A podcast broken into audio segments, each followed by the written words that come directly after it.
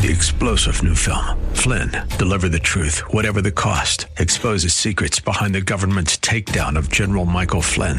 Flynn knew what the intel world had been up to. He ordered the first audit of the use of contractors. This set off alarm bells. He told the truth. He was the most dangerous person for Donald Trump to hire. They had to get rid of Flynn.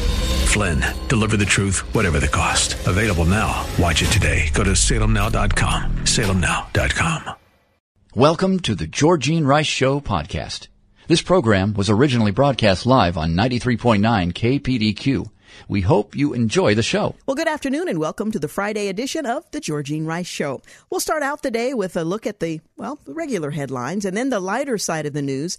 And in the second hour, the Christian Outlook. This week featuring Lisa Pearce of the U.S. Office of Open Doors about the World Watch List.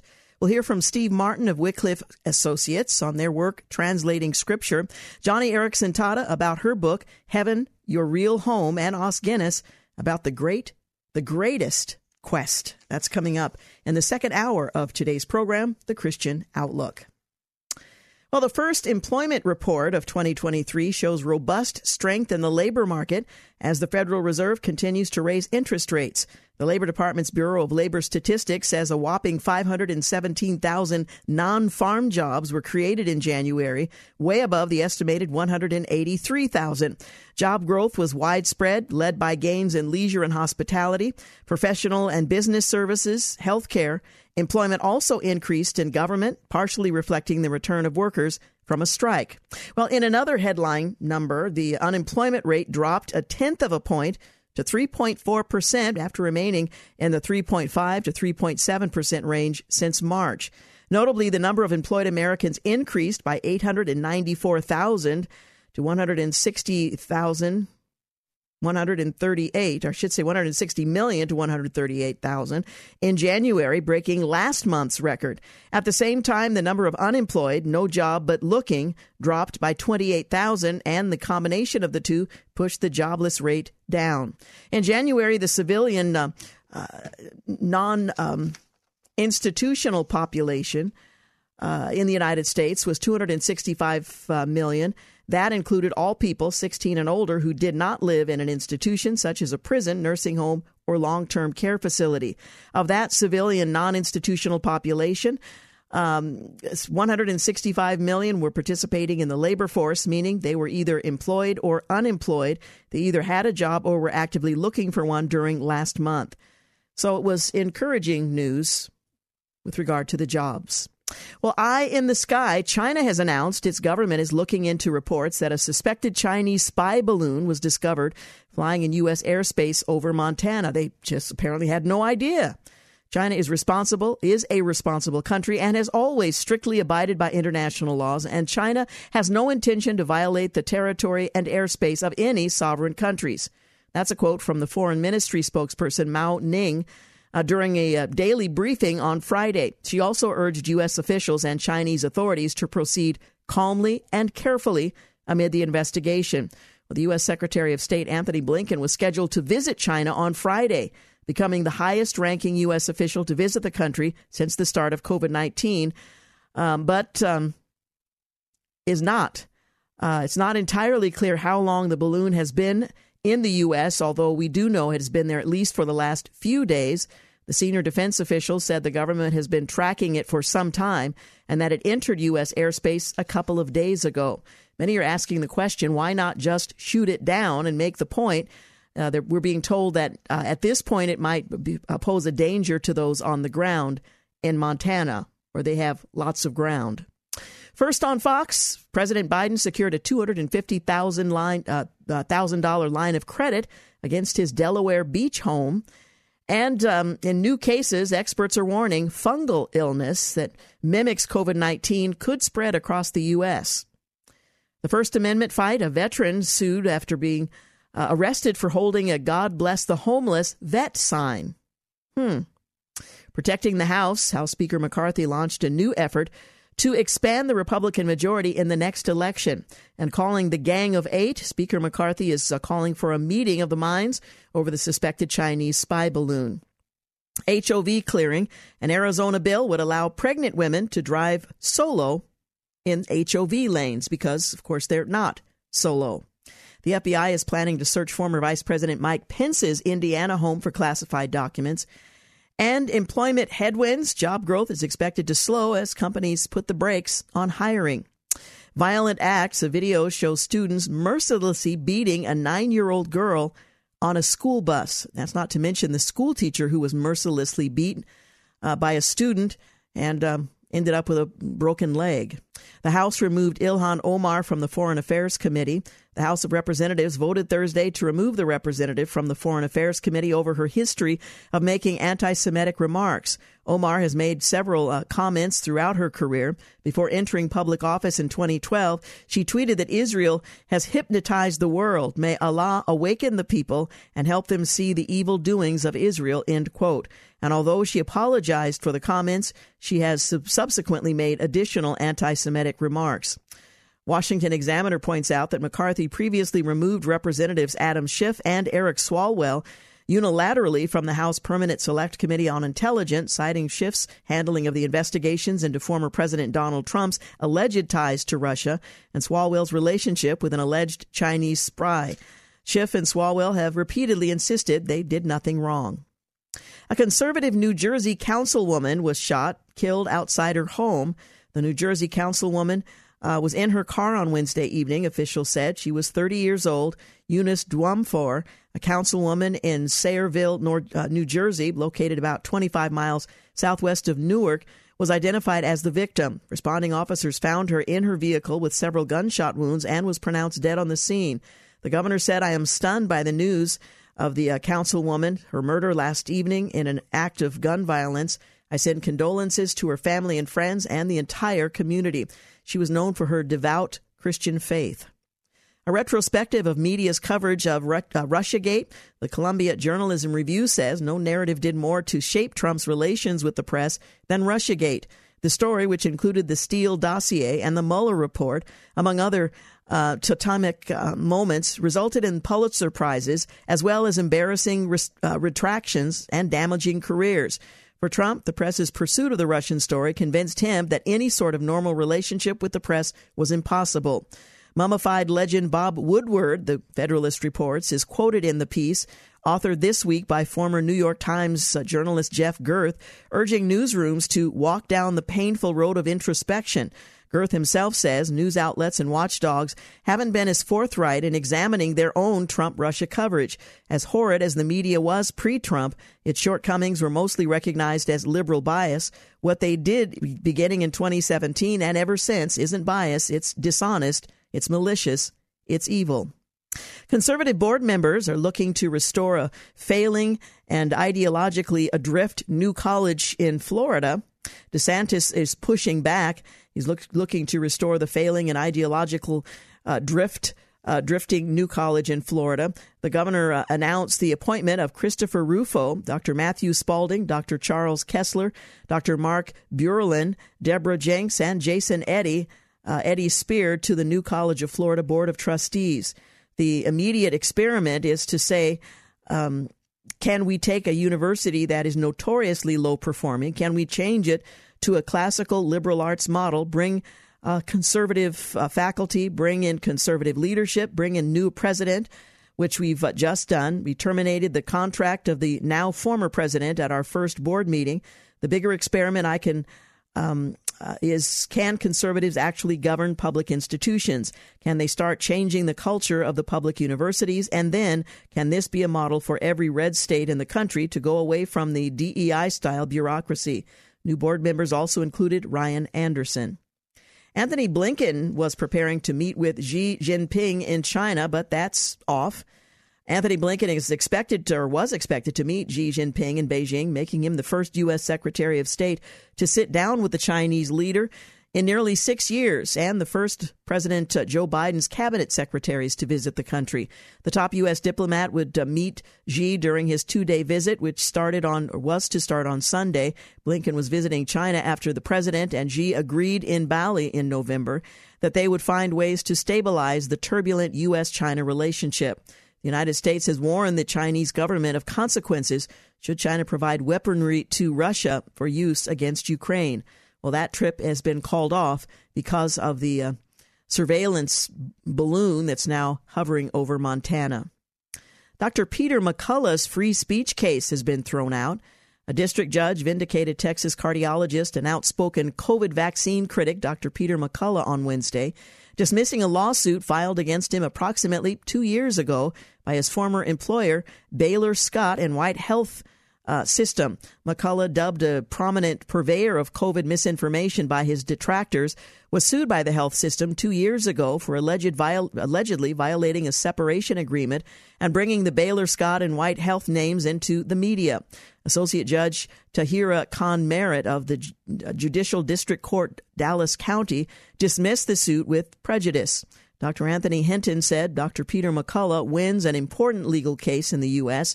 All doctors have a right to freedom of speech and a duty to speak the truth to protect patients. A good day for ethical caring doctors and their patients around the world. Senators are demanding information on classified documents pertaining to Trump, Biden, and Pence. The Washington Examiner reports that the senators on the Intelligence Committee are demanding that Attorney General Merrick Garland and National Intelligence Director Avril Haines turn over all classified documents seized at former President Donald Trump's Mar a Lago residence and at the Penn Biden Center think tank, which housed records from Joe Biden's time as vice president. Senator Marco Rubio and Mark Warner in August of last year demanded both Garland and Haines provide classified materials in relation to the investigation surrounding the pair. In January, uh, made it uh, similar request uh, following the classified materials being found at the think tank. Now, the senators are urging immediate compliance with these uh, requests following the Department of Justice not providing any documents. Uh, here's the letter Warner and Rubio just sent to Garland and Haines on the classified docs. Andrew Desiderio uh, points out they wrote, We urge your immediate compliance with our previous request, which we now extend to those classified materials subsequently discovered at Biden Pence homes.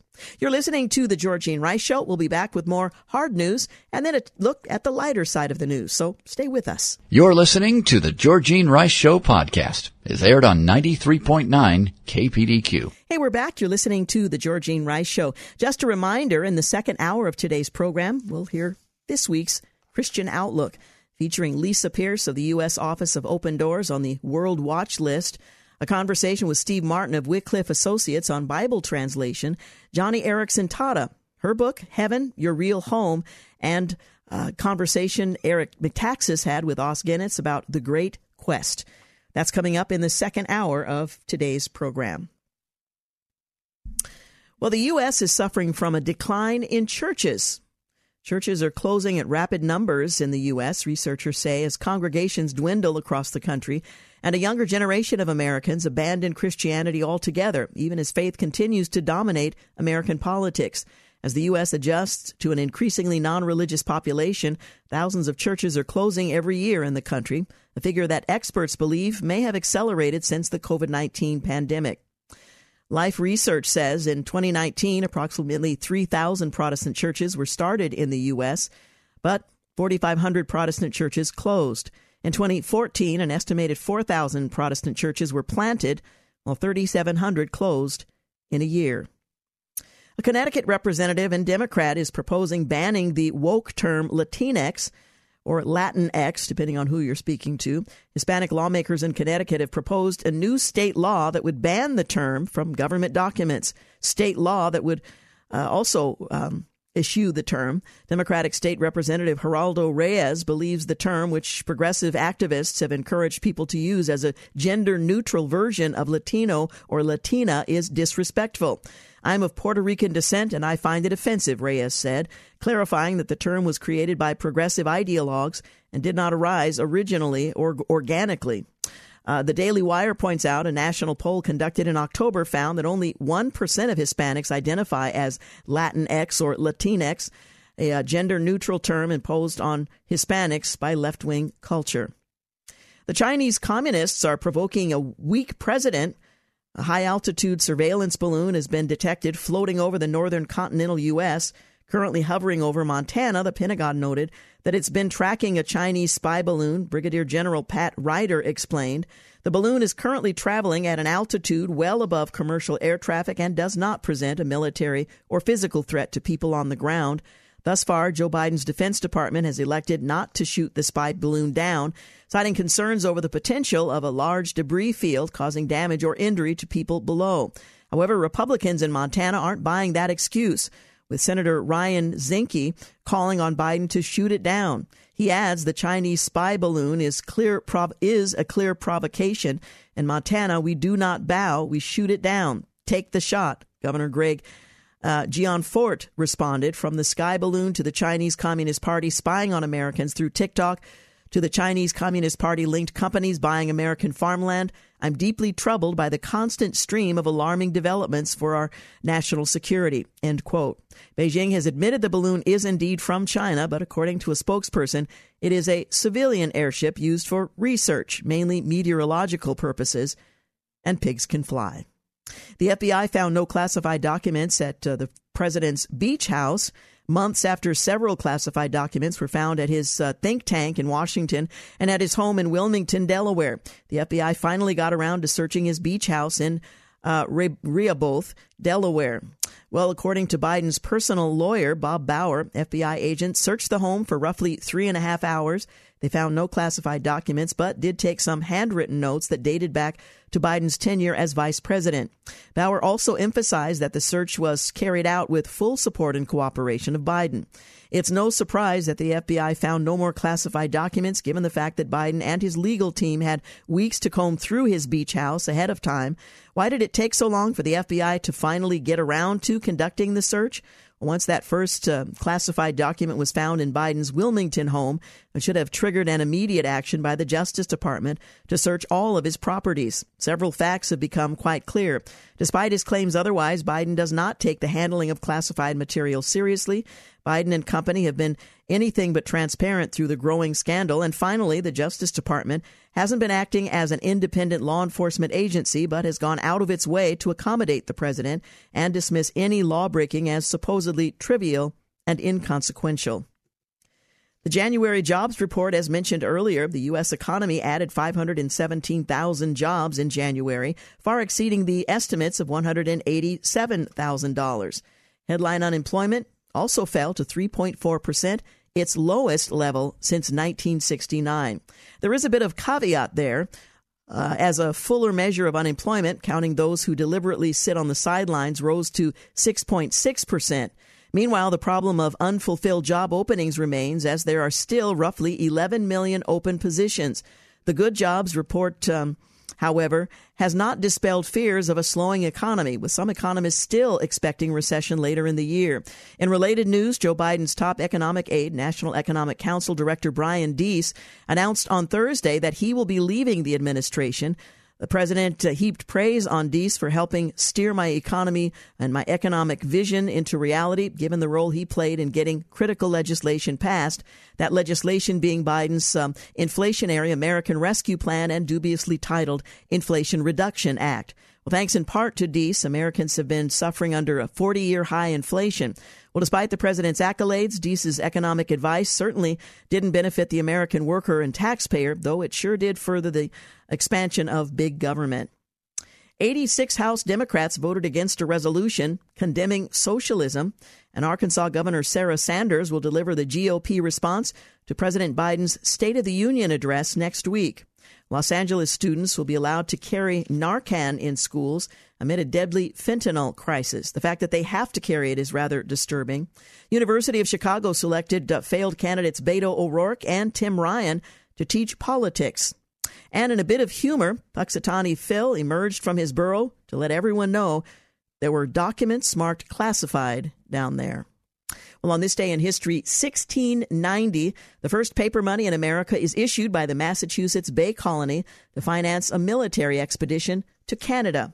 1913, the 16th Amendment to the U.S. Constitution, providing for a federal income tax, is ratified. 1930, on this day, William Howard Taft, the 27th President of the United States, resigns as Chief Justice for health reasons. He would die just over a month later. 1943, during World War II, the U.S. transport ship SS Dorchester, which is carrying troops to Greenland, sinks after being hit by a German torpedo in the Labrador Sea. Of the more than 900 men aboard, only some 230 survived. 1959 on this day, the day the music died, rock and roll star Buddy Holly, Ritchie Valens, and JP the Big Bopper Richardson die in a small plane crash near Clear Lake, Iowa. 1966, the Soviet probe Luna 9 becomes the first man made object to make a soft landing on the moon. 1988, the U.S. House of Representatives hands President Ronald Reagan a major defeat, rejecting his request for 36.2 million in new aid to the Nicaraguan Contras by a vote of 219 to 211. 1994, the Space Shuttle Discovery lifts off, carrying um, Sergei Krikalev, uh, the first Russian cosmonaut to fly aboard a U.S. spacecraft. 1995, Discovery blasts off with a woman, Air Force Lieutenant Colonel Eileen Collins, in the pilot seat for the first time in NASA history. 1998, Texas executes Karla Faye Tucker, 38, for the pickaxe killings of two people in 1983. She's the first woman executed in the United States since 1984. And finally, on this day in history, 2009, Eric Holder becomes the first black U.S. Attorney General as he is sworn in by Vice President Joe Biden. We're going to take a break here in just a moment, and when we return, James Blend will join me for the lighter side of the news. Stay with us. You're listening to the Georgene Rice Show podcast. It's aired on 93.9 KPDQ. Hey, welcome back. You're listening to the Georgene Rice Show. Joining me, James Blend, to take a look at the lighter side of the news. Jimmy? How are you today? Oh, I'm hanging, although I'm I'm a little sad. Uh, well, it's been a kind of a sad week around here. No, it's not that. Ira Bob Born, a candy company executive known as the father of Peeps for pioneering the way the chick shaped candies are made, has died. Just Born Quality Confections announced on Monday. The father of Peeps, marshmallow candy, died at 98. That's why I'm sad. I think what probably killed him was the unveiling recently of the Dr. Pepper flavored Peeps. That could very it did nearly took me. I have to tell you. I, just, I was I was repulsed, not to the point of death, but repulsed. Yeah, definitely that. Well, Born, who died on Sunday, was the son of Just Born founder Sam Born, joining the Pennsylvania-based company after he left the Navy following World War II. He was an inventor whose amazing intellect allowed him to see solutions to almost any situation and I think the peeps were definitely the answer to a question we had been unaware that we were asking. Most notable was his ability to see how peeps, which were made by hand, could be produced in a me- mechanical manner. He designed the machine that deposits the peep marshmallow chicks, and his machine was in use for well over 50 years. His design became the basis for the current marshmallow depositing system. The man's a genius. In 1953, Just Born, which also makes uh, Mike and Ike, and um, Goldenberg's Peanut Chews acquired Rodda Candy, uh, which made jelly beans, but also created shaped marshmallow candies by hand that took nearly 26 hours to make. Born and an engineer built a machine to make the marshmallow quicker, churning out the candies in under six minutes. And while there were some modifications over the years, the company continued to use one resembling one born developed. Again, the father of Peeps has gone on to his reward. Bob will be remembered as a tireless and passionate advocate for the candy industry and a wonderful supporter of our community. Bob was our second generation family member whose dedication was instrumental in Just Born reaching the 100 year milestone. We extend our deepest sympathy to his son Ross, the entire family, the board chair and CEO of Just Born said. The candy business was kind of catchy, it was interesting to him, and the peep at his hand was born. Now, we, we, we talk about the peep, and I think we have made it abundantly clear over the years, especially you have, that you have your own special preparation for said uh, Easter candies. Yes, I like a vintage aged peep. A vintage aged peep. So the question is was he that much of a genius if he didn't create the product as you like it? I think he was trying to appeal to the broader public. Not That's everyone fair. wants an aged peep. I happen to like that. Uh, some people don't. I also like the fresh peep. So it was uh, a product that could be enjoyed by people on a range, on a continuum of taste. That, that's fair, and and you know, credit where credit's due. I I, I think it's worth mentioning that uh, this was an email uh, t- an email tip that we received earlier this week. Uh, in fact, I received it uh, from a name that some people might actually know.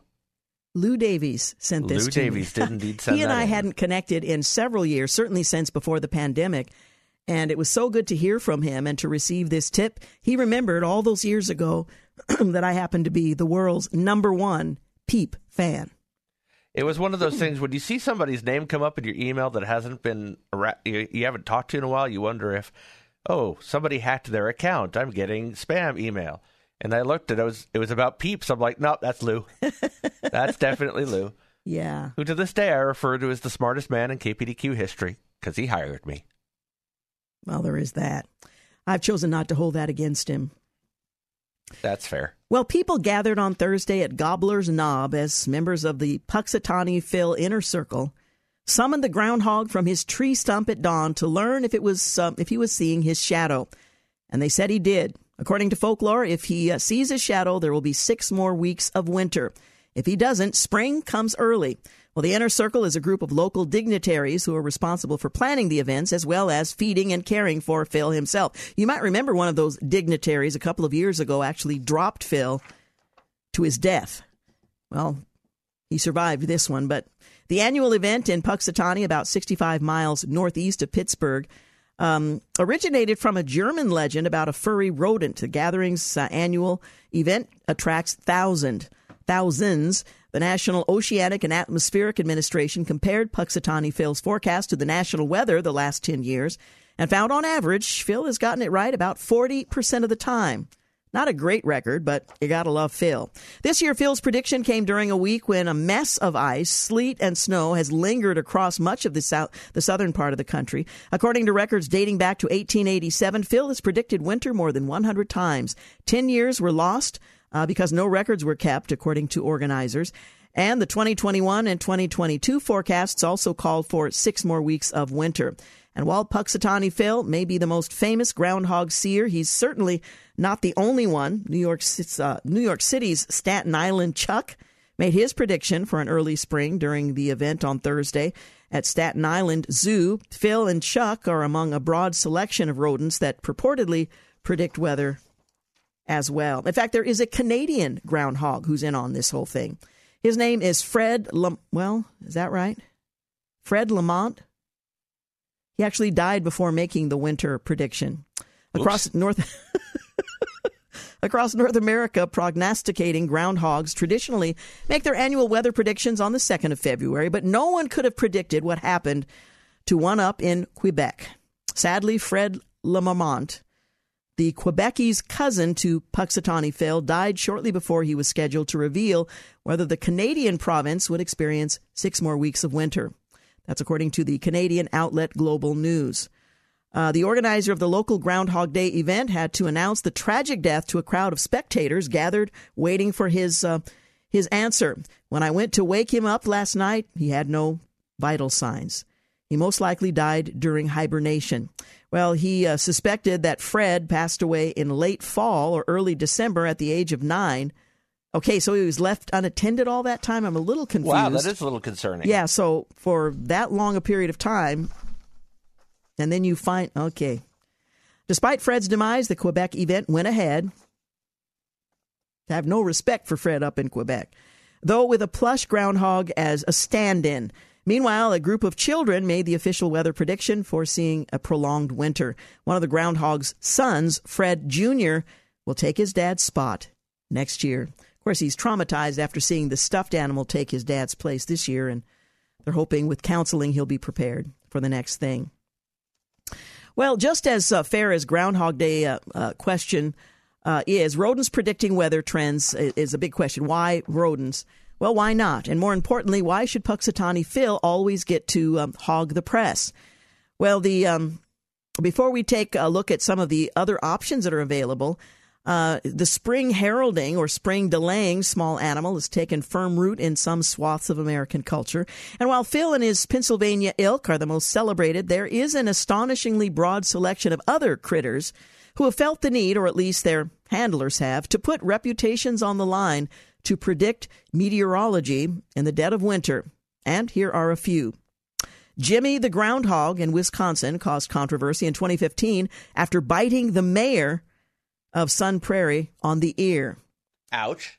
Uh, there's um, Milltown Mel in New Jersey. Uh, the event got caught up in uh, problems with state law this year after the previous prognosticator expired. Woody the woodchuck in Michigan emerged from a tiny green door in a small human made tree stump on Thursday. No word as to what he predicted. Woodstock Willie in Illinois saw his shadow Thursday, uh, site of where the best ever PR around the world, the 1993 movie Groundhog Day, was actually filmed. Then there's um, Octoraro Orphie in Pennsylvania. I have no idea. Uh, he predicts from a home base in Quarryville in Lancaster County, Pennsylvania, because uh, of Pennsylvania Dutch folklore, which helped give birth to the Groundhog Day tradition. That region has several on the job, including uh, Mountjoy Minnie and Dover Doug.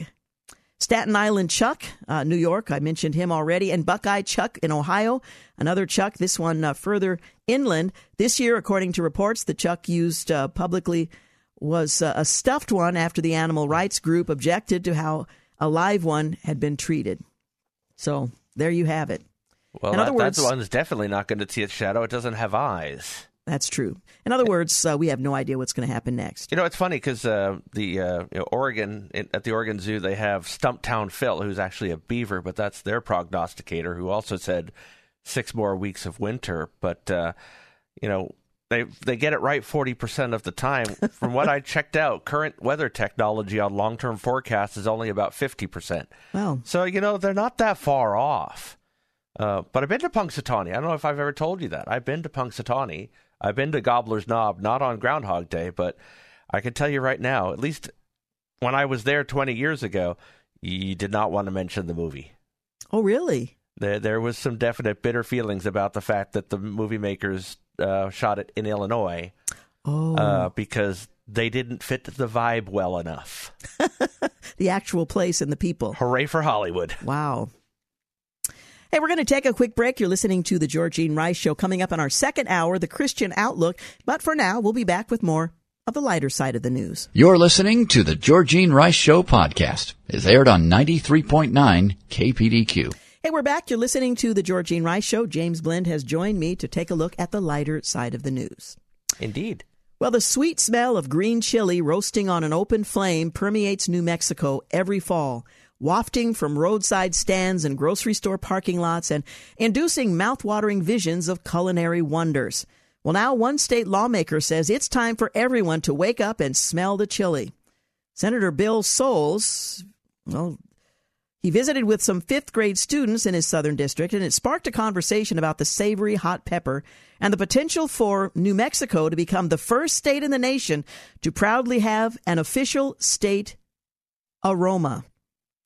proposal now being considered by lawmakers a an official state aroma. Uh, it's very unique to our state, says Las Cruces Democrat um, of roasting chili. I've tried to think of any other state that has a smell or aroma that is that distinctive statewide, and I can't think of any, he says. Well, for New Mexico, chili is more than a key ingredient for every meal. It's life. It is at the center of the official state question, red or green, and is one of the state's official vegetables. New Mexico produced more than 60% of the U.S. chili, uh, chili pepper crop in 21 and is home to Hatch, an agricultural village known as the chili capital of the world. For the unique red and green peppers, it has uh, turned out for generations. The famous crop also is used in powders, sauces, and salsas that are shipped worldwide.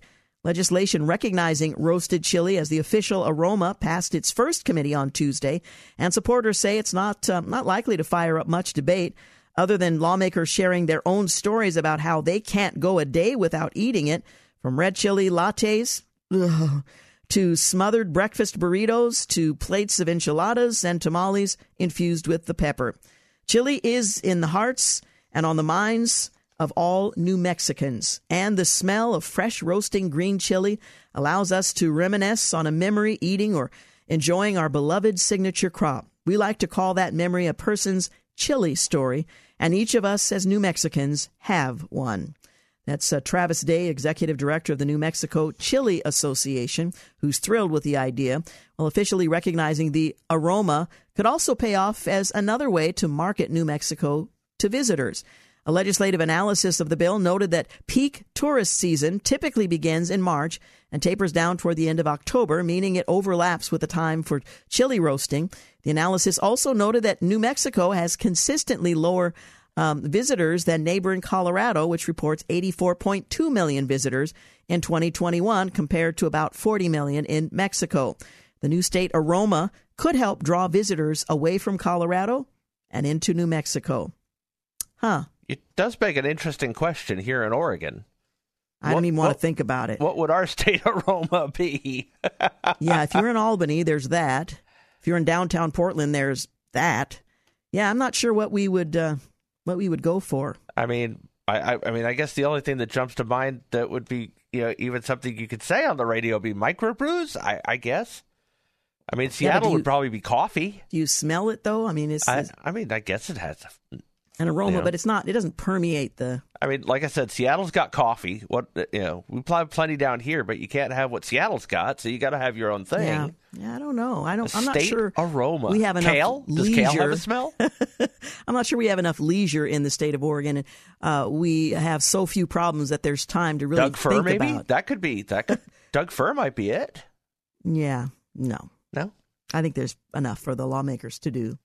Well, that they, yeah, not none of it's productive either. So why not throw another thing on the plate? well, yeah, there you go. Well, what would a Friday show be without a couple of uh, Guinness World Records? Well, a German dog trainer earned a Guinness World Record with his team of talented canines when 14 performing pooches formed a conga line. Wolfgang Lauenburger earned the record for most dogs on a conga line when his 14 trained canines arranged themselves selves rather into the party dance formation under his instruction. He's an accomplished trainer with multiple Guinness World Records, took the record from his own daughter, Alexa Lauenburger, who managed to get nine dogs into a conga line back in February of last year. The dogs who formed the conga line from Lauenburger's record attempt are named Emma, Falau, Finn, Simon, Susie, Maya, Ulf, Speck, BB, Katie, Jennifer, Elvis, Charlie, and Kathy. I thought it fitting that their names be mentioned since they are, in fact, the record holders. Uh, meanwhile, an Idaho man has set a world record uh, for fist bumps. Really? A, a, world record for fist bumps. Frequent Guinness World Record breaker David Rush broke the previous Guinness World Record for the most alternating fist bumps in 30 seconds. He shared a video Sunday of himself taking on the feat with his neighbor's son.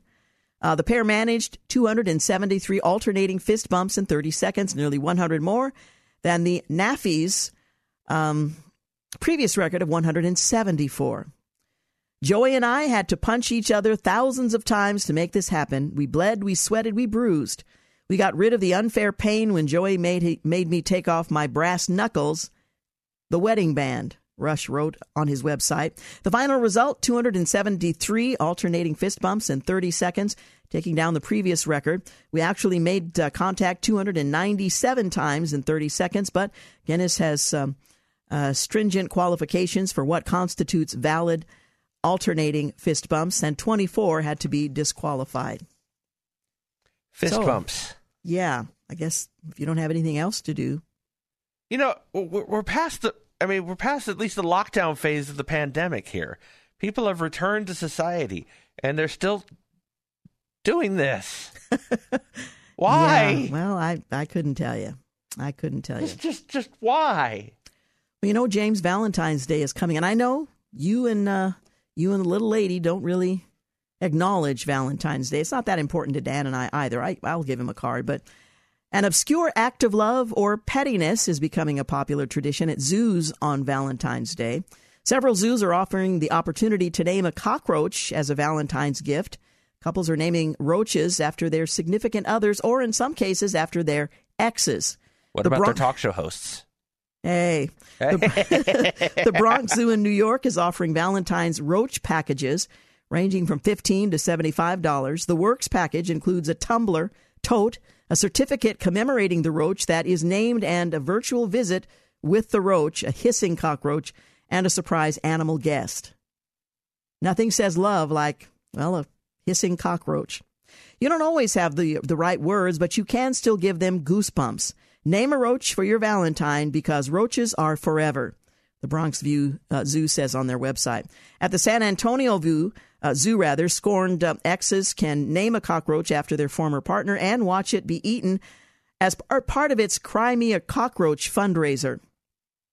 They may also donate uh, to name a, a rodent or a vegetable destined for the same fate. The exes will receive a virtual Valentine's Day card informing them that a cockroach was named in their honor and eaten. According to the San Antonio Zoo, the most popular names during last year's fundraiser were Jacob and Sarah. The El Paso Zoo, Houston Museum of Natural Science, and Florida Aquarium are among the many other organizations to offer similar programs. A commercial waste management company in the United Kingdom will name a trash bin after a rubbish X for no charge at all. Names are collected with the uh, submission of a free form, and after Valentine's Day, the company will draw a name at random. The Toronto Zoo has a Name a Roach program as well as a kinder alternative. Couples can adopt an African penguin couple. They'll receive a personalized certificate of adoption, artwork, and a plush toy. Wow. A plush toy? And a plush toy. Wow.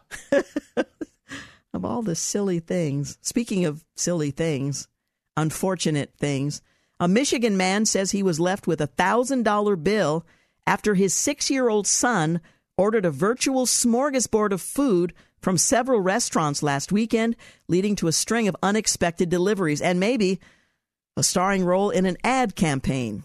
Well, Mr. Stonehouse said that the uh, food started uh, piling up quickly at his Detroit area home on Saturday night after he let his son, Mason, use his cell phone to play a game before bed. He said the youngster uh, instead used his father's Grubhub account to order food from one restaurant after another. The boy's mother told the Associated Press on Thursday that Grubhub has reached out to the family and offered them a $1,000 gift card. The company also is considering using the family in an online promotional campaign. Grubhub officials didn't immediately respond to a message from the AP seeking comment, but nonetheless, it was a generous offer from Grubhub, and who knows, this may mean a real future for the family. Although the son, I think, is probably going to be in the doghouse for quite some time. That's a lot of tips right there. That's Wow. a lot of tips. A thousand dollars. How does a six-year-old know how to order food on Grubhub over and over again? You know, I, I, it's funny. Uh, the, the the kids they figured these things out on technology do. pretty quick. Uh, we talked a few weeks ago about my saga in getting my family to Disneyland at Christmas, and having to drive to uh, Yeah. drive to um, Anaheim from Portland thanks to canceled airplanes, and uh, my daughter was particularly content. And I was uh, looked back and she was playing with my wife's iPad, and I just figured she was playing a game. And then I realized she was watching videos on YouTube, which she's occasionally known to do. Very, uh, very well behaved about watching, th- not watching anything she's not supposed to. It's all kid stuff and kid friendly stuff. But the thought occurred to me: now, how on earth does she have internet? Oh, How is yeah. she watching YouTube? She had figured out from the iPad how to tap into my phone and share my internet. Oh my goodness. And she's seven. I Thankfully, it was not something that rung up my bill, but oh my goodness, it could have. I mean, we're going through the Sierras or whatever, and and uh, yeah, it, um, yeah, that could have been bad, but instead, I couldn't even be mad at it. I I just was impressed. Wow, you better stay on her good side. That's what I'm thinking. Yeah. Hey, we're going to take a break. We've got news and traffic here at the top of the hour. And in the second hour, the Christian Outlook. Stay with us. Thanks for listening to the Georgene Rice Show podcast. If you'd like to download a podcast of the show or would like more information on today's guests, please visit the show at kpdq.com or on Facebook.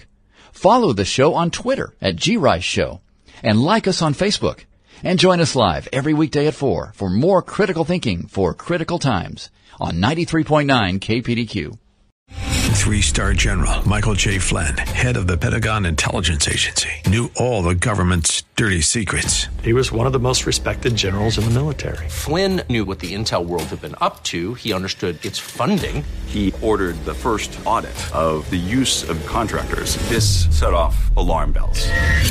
The explosive new documentary, Flynn, Deliver the Truth, Whatever the Cost, uncovers the facts behind this scandal. Flynn told the truth. He was the most dangerous person for Donald Trump to hire. I find out the worst enemy that I'm going to face in my life is right here in America. They took my assessment and they wanted me to change it. And I was like, I'm not changing it. They had to get rid of Flynn with in depth interviews, archival footage, and never before seen personal records of the man behind the headlines. I just felt like I was drowning. Flynn, deliver the truth, whatever the cost. Available now. Watch it today. Go to salemnow.com. Salemnow.com.